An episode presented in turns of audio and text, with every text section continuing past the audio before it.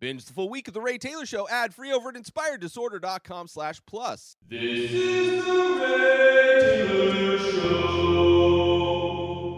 Elvis, new movie out now on HBO Max, written and directed by Baz Luhrmann, at least co-written by Baz Luhrmann, based on the musical artist Elvis Presley. Ever heard of him? Baz Luhrmann, of course, the director of many stylish films similar to this, like Moulin Rouge. He directed The Great Gatsby, Strictly Ballroom.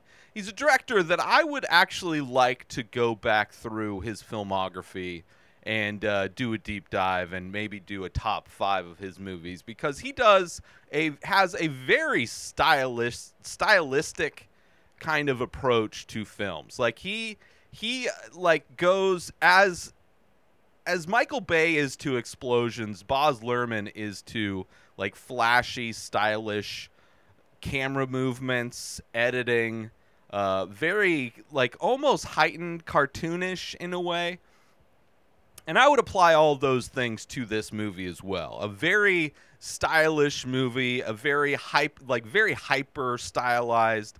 Has a lot of music, as most of us do. Obviously, this is based on a musician. However, the majority of the music is not Elvis-specific music. A lot of it is, there are definitely some Elvis songs, as you would hope for a movie about Elvis, but there's also a lot of remixed versions of Elvis songs, a lot of just modern music that kind of references Elvis in a lot of ways, kind of implements inspirations that Elvis may have had in stealing his music from black people. But it's kind of a weird mix. I mean, similarly to The Great Gatsby, Great Gatsby used a lot of modern music in a movie about somebody, I think in the 1920s. This one is very similar to that. A lot of modern music that is blended and infused throughout this movie to kind of help set tones, I think, and I think it's used in a fun way. That's how I would describe this movie. This is a very fun kind of a movie. It suffers from all of the same things that all of the musical biopics suffer from. It's very overstuffed. This movie, despite being 2 hours and 40 minutes long, I mean, it's stuffing in a lot of aspects of Elvis Presley's life from childhood to death. Spoilers, Elvis is dead. He has left the planet. At least some people believe that. Some people believe he's on an island with Tupac. But, Bubba Hotep is a documentary of some sorts with him and JFK chilling in an old folks' home. But, it's so, despite the fact that it suffers from all those things, it's not a great movie, but it is a fun movie to watch. Not only the infusion of modern music, not only the style and flair of Baz Luhrmann, but also the performance by the lead, Austin Butler. I think he plays a good Elvis Presley, plays the titular character well. He definitely has the look and definitely nails, I would say, the impression of him.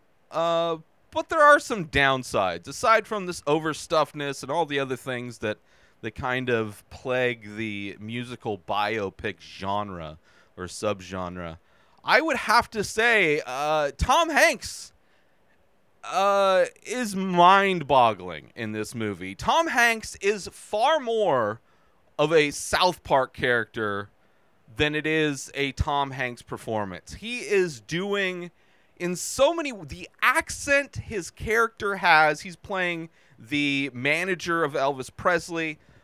He is the narrator of this film. It is almost a movie as much about Tom Parker, Colonel Tom Parker, as it is Elvis, since they were kind of he was Elvis's manager up until his death, and not a good guy. So a lot of people blame him for Elvis never leaving the U.S., never touring outside of the U.S. They blame him for, he you know, unlike most managers that I think are signed to, they get like 10%, maybe 20. I don't know the exact amount, but it's a lower amount than what Tom Parker got, where they split it 50-50. Definitely didn't really have much respect for Elvis, at least from what this movie kind of shows. He comes from the carnival or circus background, and in a lot of ways, this movie compares Elvis to a sideshow act. He is somebody who is able to, you know, really ignite the audience in a way and really excite the audience, and really didn't really care about music as much as the effects of a successful sideshow. And there's even a shot where it's Elvis, they're playing a show at a circus, and Elvis is kind of standing alone and leaning up against a circus tent, and behind him is one of the banners for one of the sideshow freaks, the Geek, which, if you've ever seen the, what's that movie called? Midnight Alley, I think. I wouldn't recommend the newest one. Some people like it. The original movie, Midnight Alley, is pretty great. It's about sideshow, it's circus life in a lot of ways. But the Geek is the person who has kind of lost everything in life. And being the geek, you're kind of like this monster character. You eat live chickens, you do horrible things. And it's the thing you do when you've lost everything. And there's a shot of Elvis with that geek poster behind him. And in a lot of ways, Tom Parker treats Elvis like a geek character, like he is this sideshow. Like, without Tom Parker, he would be nothing. Which, obviously, that clearly not the... He was like, according to this movie. I mean, obviously, I'm reviewing this movie, and I know, and I hope you know, that movies are not always, more likely rarely, accurate to the true events that happen. You know, even documentaries tend to present a biased opinion in a lot of ways. So the facts that this movie tries to portray, I am well aware that they could not be and probably are not accurate to the reality of the situation. But the way this movie portrays their relationship between Elvis and Tom Parker, definitely a horrible relationship. But stepping out of that aspect of the movie, you know, which is the main crux of the movie, is their relationship and Elvis's career as it's been guided by Tom Parker.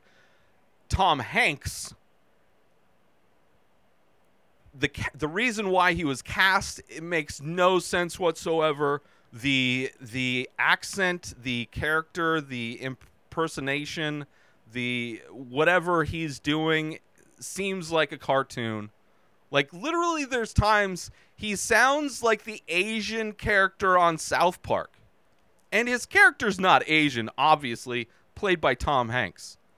But he's doing some weird accent that kind of shifts between different things. It is very cartoonish, very wacky, and it's clear that they spent the entire fat suit budget on Tom Hanks, because the iconic fat Elvis doesn't really appear ever. As Elvis gets older in this movie, he just kind of wears more makeup. His face kind of looks a little bit more bloated, but he's thin. Like, every time they show a profile of Elvis, he's clearly thin. There is no gut. There is no size change in this actor. And if there was, it is very unnoticeable. Especially in comparison to the wacky look and sound of Tom Hanks. So definitely took it out. Like, if I was going to make this movie better, which when I watch a bad movie, this isn't bad. It's just, it's okay, this movie. It's got a lot of major problems that I think if they tweaked a couple things, it would have made it better. But it wouldn't have transcended the musical biopics genre in any way. But if they just cast somebody instead of Tom Hanks, like, I'm tired of fat suits in movies. They never look good. I don't care how much makeup. And also the old age makeup that they put on Tom Hanks, like, looks like Midnight Mass. And that is not a compliment. Midnight Mass old people makeup was one of the worst parts of that show, which I'm still reviewing and talking about. But, like, these movies that cast normal-sized people and put them in fat suits, and I can understand if you were going to do that and then they lose weight, because maybe you don't, like, not all actors are going to be willing to, unlike Tom Hanks himself, who gained a bunch of weight and then lost a bunch of weight for Castaway. Like, not every actor is going to be willing to do that, or Christian Bale type. So I can understand using a fat suit in that scenario where the character is going to need to lose a bunch or gain a bunch of weight, which, by the way, Elvis doesn't gain weight in this movie. So perfect use of a fat suit to, like, bulk him up towards the end of this movie.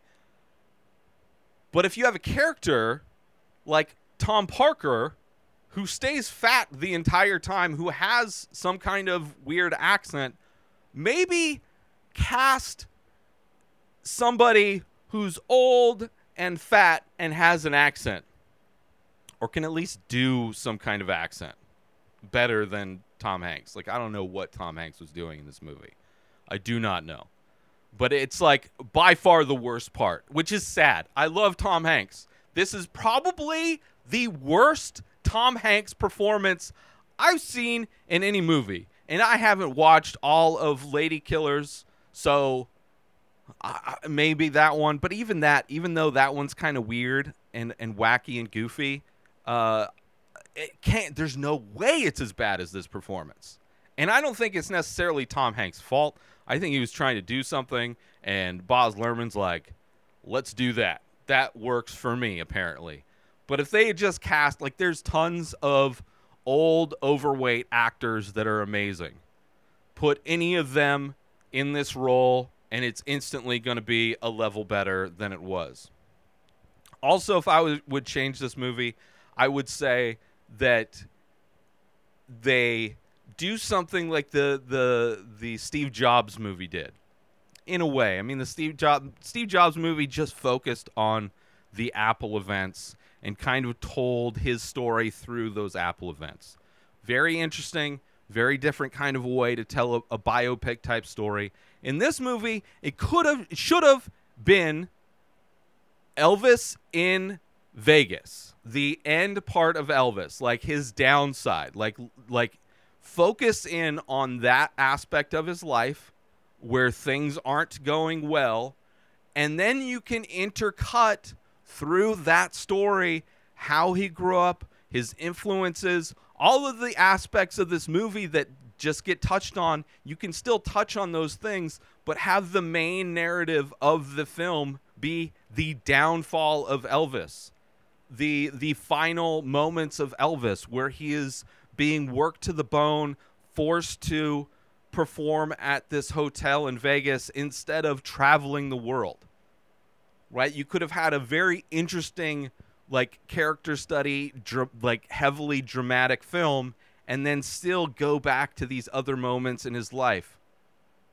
But no, you know, it's just a steady line throughout his life, which, you know, it just shows all of the beats, you know, meets all the people, all the historic things we know about Elvis, all the little details that we already know, doesn't really explore anything interesting, don't really care about any of the characters ever, as most musical biopics are. I want to take a quick break from the show to let you all know that there is official merch for The Ray Taylor Show. Head on over to InspiredDisorder.com. You can get t-shirts, different artwork available, different designs, all on high-quality materials in all the sizes. There's also iPhone cases made of biodegradable material. That's right. This is not bad for the environment. This is good for the environment. So all those designs that are available on t-shirts are also available on phone cases. designed by me, sold by me. Head on over to InspiredDisorder.com to support The Ray Taylor Show and promote it out in the world so all of the people in your life can see that you are a fan of The Ray Taylor Show. Now, let's get back to that very show right now. But then also, unlike the Queen Bohemian Rhapsody, the Queen musical biopic, which I did not like that movie at all, but at least that movie celebrated the music of Queen. Like, when I was done watching that movie that I did not like, I still was excited to listen to Queen afterwards. This movie, I was definitely more interested in the more modern music that they played than any of the Elvis stuff. Like, it did not celebrate, it did not really highlight any of the Elvis music. There were definitely performances and things like that, but my feeling after watching this movie was not, oh, I got to dip back into Elvis. When I finished watching Ray, the movie on Ray Charles, oh, I got to get into Ray Charles. Like, that is one thing that musical biopics tend to do, that the effect they tend to have on me is that afterwards I will be amped to dive into that artist's catalog of things. And this did not at all. This was like, ooh, Doja Cat. Let's get into Doja Cat. And this, like, oh, Eminem did a song. Like, at no point I was like, whatever. It never made me feel like, oh, I got to get into Elvis music. But whatever. Maybe for some people it did. It was funny, like, in the beginning of this movie, when Elvis is kind of discovering his superpower, as it were. There's also a correlation between Elvis and his fandom of being a superhero. Like, there's aspects of the beginning of this movie that literally tell parts of the story in comic book form. And there is a moment where it kind of does feel like he has a superpower when he starts to do his Elvis wiggle. Like, there's a performance, and when he starts to do the wiggle, which he doesn't even know he has a superpower, but he does little wiggles during a performance, and then women just, like, uncontrollably become possessed, like, little by little. And he, like, talks to his band. He's like, what's going on with the women in the crowd? And they're like, it's the wiggle, Elvis. It's the wiggle. And then he does it more, and it's like the women in the crowd are, if it's like they're being possessed by the wiggle into, like, this uncontrollable screaming thing, which is unique to women as fans of musical artists. You know, if I was going to assign types of attributes to different genders, women will have a very heightened level of excitement towards musical artists in a way. I don't know what men. I mean, the closest would be sports, but even still, like, men aren't, like, passing out from screaming at sports figures. You know, they get very emotional about sports and sports figures and things like that, but there is nothing in a man's life that I can think of that would excite a man to the point of passing out the way musicians will have that effect on women, whether it's Elvis or the Beatles or any of the pop acts that are currently making women go insane. You know, it's kind of a weird phenomenon, and I did enjoy when he discovered his wiggle, and it was these women were, like, unknowingly becoming possessed by the wiggle and just couldn't help themselves. That was a fun moment. Like, there are definitely fun moments in this movie. It was a fun movie. But then, of course, Tom Hanks and his narration or his character come on the screen, or you hear him, and it's just like, oh, this is so cartoony. This is so bad. But what are you going to do? What are you going to do? And it's also, this movie really, I mean, from my opinion, from my perspective, Elvis was the white guy who stole, like, literally stole songs from the black community and then made them popular. And that's how he got most of his fame, from singing in a style and the literal songs from the black community.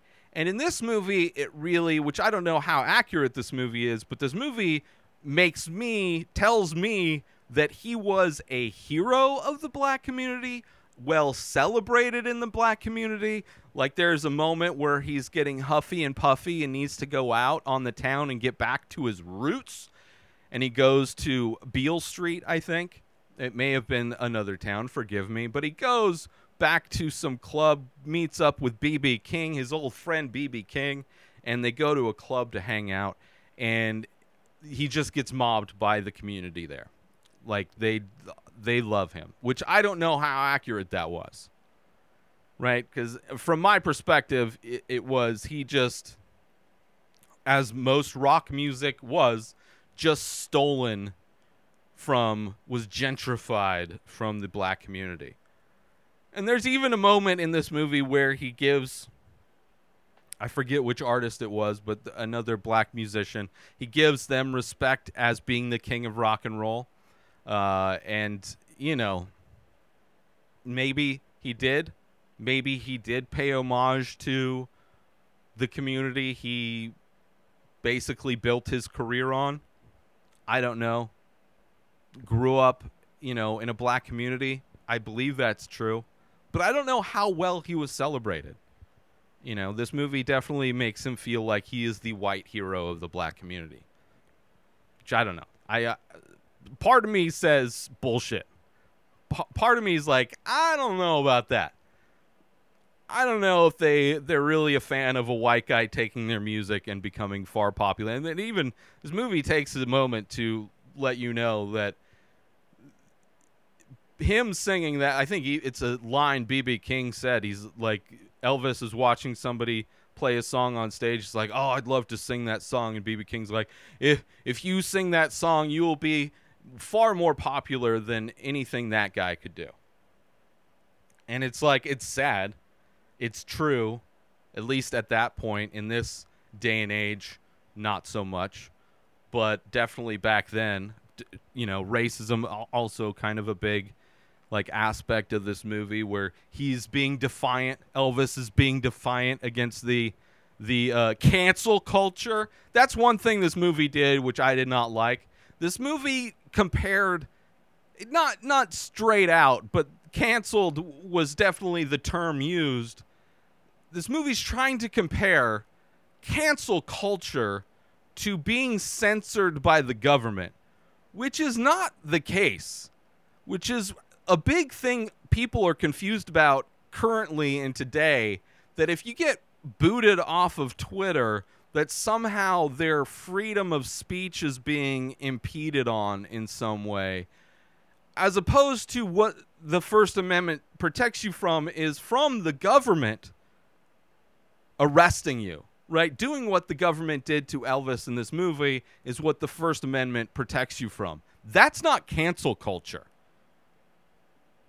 The government in today's world, aside from like Republican governments in like Texas that is trying to censor books and all those things, they don't, that's not like, cancel culture is the term conservatives use when people criticize their views or their work, and they break contracts that they have with online platforms when it comes to, you know, community guidelines. They violate those community guidelines, which is part of their contract that they signed when they signed up for Twitter or Facebook or YouTube.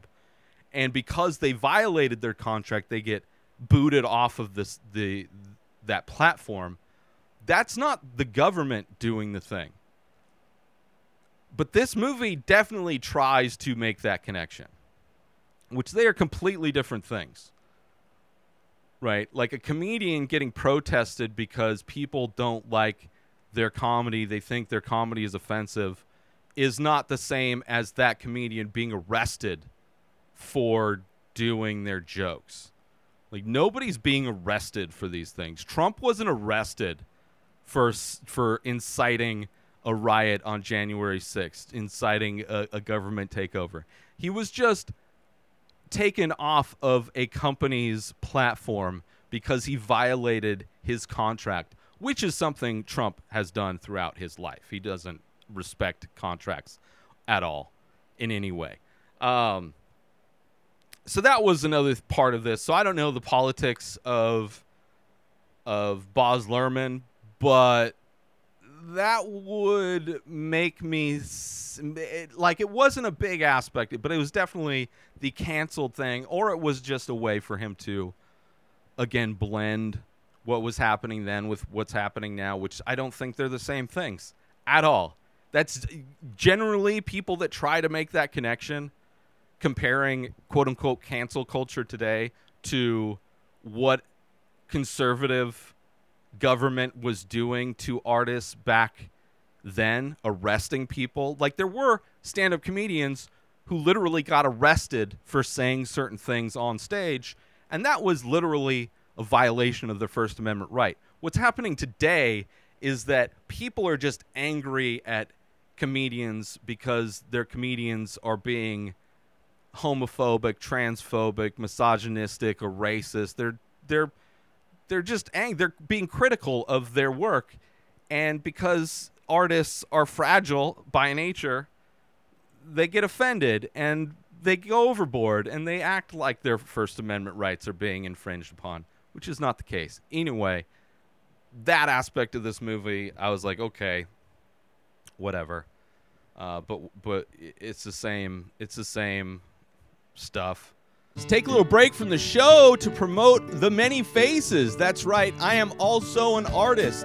I do ink paintings on paper of abstract faces. A new face, a new painting gets released every single day over at InspiredDisorder.com. So head on over to my website to purchase original artwork directly from the artist. Also, there are prints available for select images. Head on over to InspiredDisorder.com, buy original art, buy prints if that's your jam, if you want 8x10 prints on high quality paper.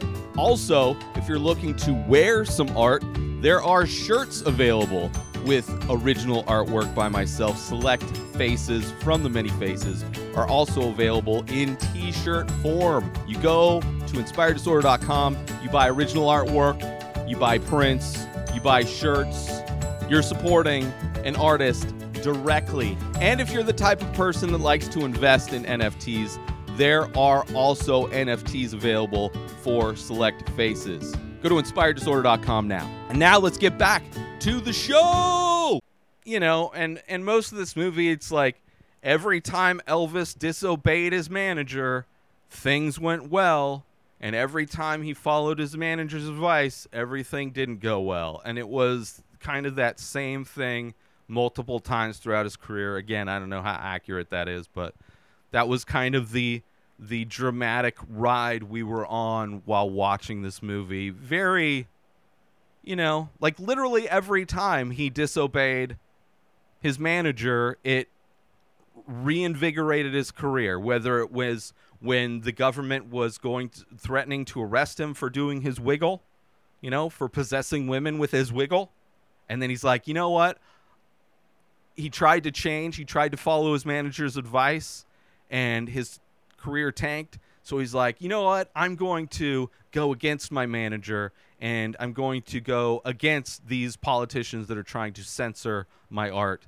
And I'm going to bring the wiggle back. And he gets arrested, and that reinvigorates his career in a way. I mean, he does get shipped off to the war to apologize, and then his career tanks. And then he works with these other guys for the Christmas special, and that, like, reinvigorates his career. But then he listens to his manager and doesn't go on the world tour and just works at this hotel, and then that ends up... I mean, it's I don't know. It was a predictable roller coaster, right? It was like a kid's ride. There was nothing surprising or exciting about it.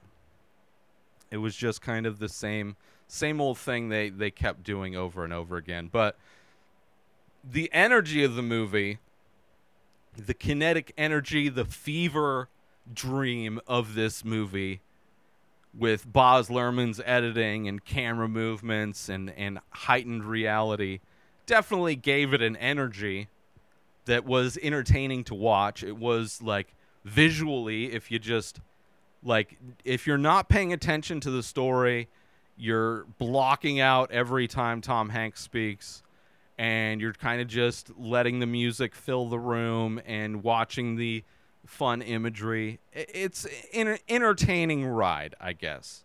You know, everybody knows where it goes, so the end isn't like surprising, but there was no drama. Like at no point did I like feel for Elvis, really. At no point did I like, did it feel like he's throwing his career away with drugs, really. At no point did I like feel bad about his relationship with his with what's her face, with Miss Presley, Priscilla Presley. You know? I didn't care about their friendships. I, like, totally forgot that his business manager was his dad. Like, emotionally was not connected to this movie at all. Not at all. But anyway, it was decent. It had its problems. And like I said, recast Tom Hanks with somebody that's actually old, fat, and has an accent or can do an accent that doesn't sound like he's on Polar Express Part 3. You know, doesn't seem like he's a South Park character. And then choose an interesting aspect of his life, like the downfall in Vegas. Like, show, like, get in detail of what that was like. And then through flashbacks and things or conversations, you can flesh out his story through that downfall, and it would have made it way more interesting because we would have seen him like on this plane crash, this like slow motion plane crash throughout the 2.5 hours. But during that 2.5 hour plane crash, we're getting glimpse of how he got there. Would have been way more interesting. Would have cared about him more. All of the same characters would have been around. You wouldn't have had to change anything. You'd still have a lot of the same problems because it's a musical biopic, but at least it would have been a story told in a way versus your direct narrative from like, oh, this is where he got picked up by his manager, and then this is where he died. Anyway. Elvis, it's on HBO Max. It's worth it. I mean, it's fun. It's fun. Some people love the music is fun, but it's not elevating. It's not going to be on my top 10 list. It's not going to be on my top 50 list of this year. But it does make me interested to go back and watch more Baz Luhrmann stuff because he does have a style that's very interesting, and it's been a while since I watched some of his other movies. And you know, I think maybe his style is very interesting and worthwhile to check out. So anyway, and the performance by Austin Butler is pretty great too. You know, would have been nice if he actually became a fat Elvis, like he kind of did in the face, but all of that fat suit budget was Tom Hanks. That was all went to Tom Hanks. It was the most mind-blowingly horrible part of this movie was the everything associated with Tom Hanks. Anyway, Elvis, check it out. New episodes of The Ray Taylor Show come out every single day. Subscribe on YouTube and everywhere our podcasts are found. Binge the full week over at InspiredDisorder.com/plus. Buy Ray Taylor Show merch over at InspiredDisorder.com. And follow the show on Instagram at Ray Taylor Show. Have a wonderful day, everybody. Peace. Today is the day where you wake up and you realize that everything that you've been dreaming about, everything that you've been wanting, every goal and wish and hope that you've ever had can become real. Dreams can come true. What you manifest in your mind, you can bring to reality.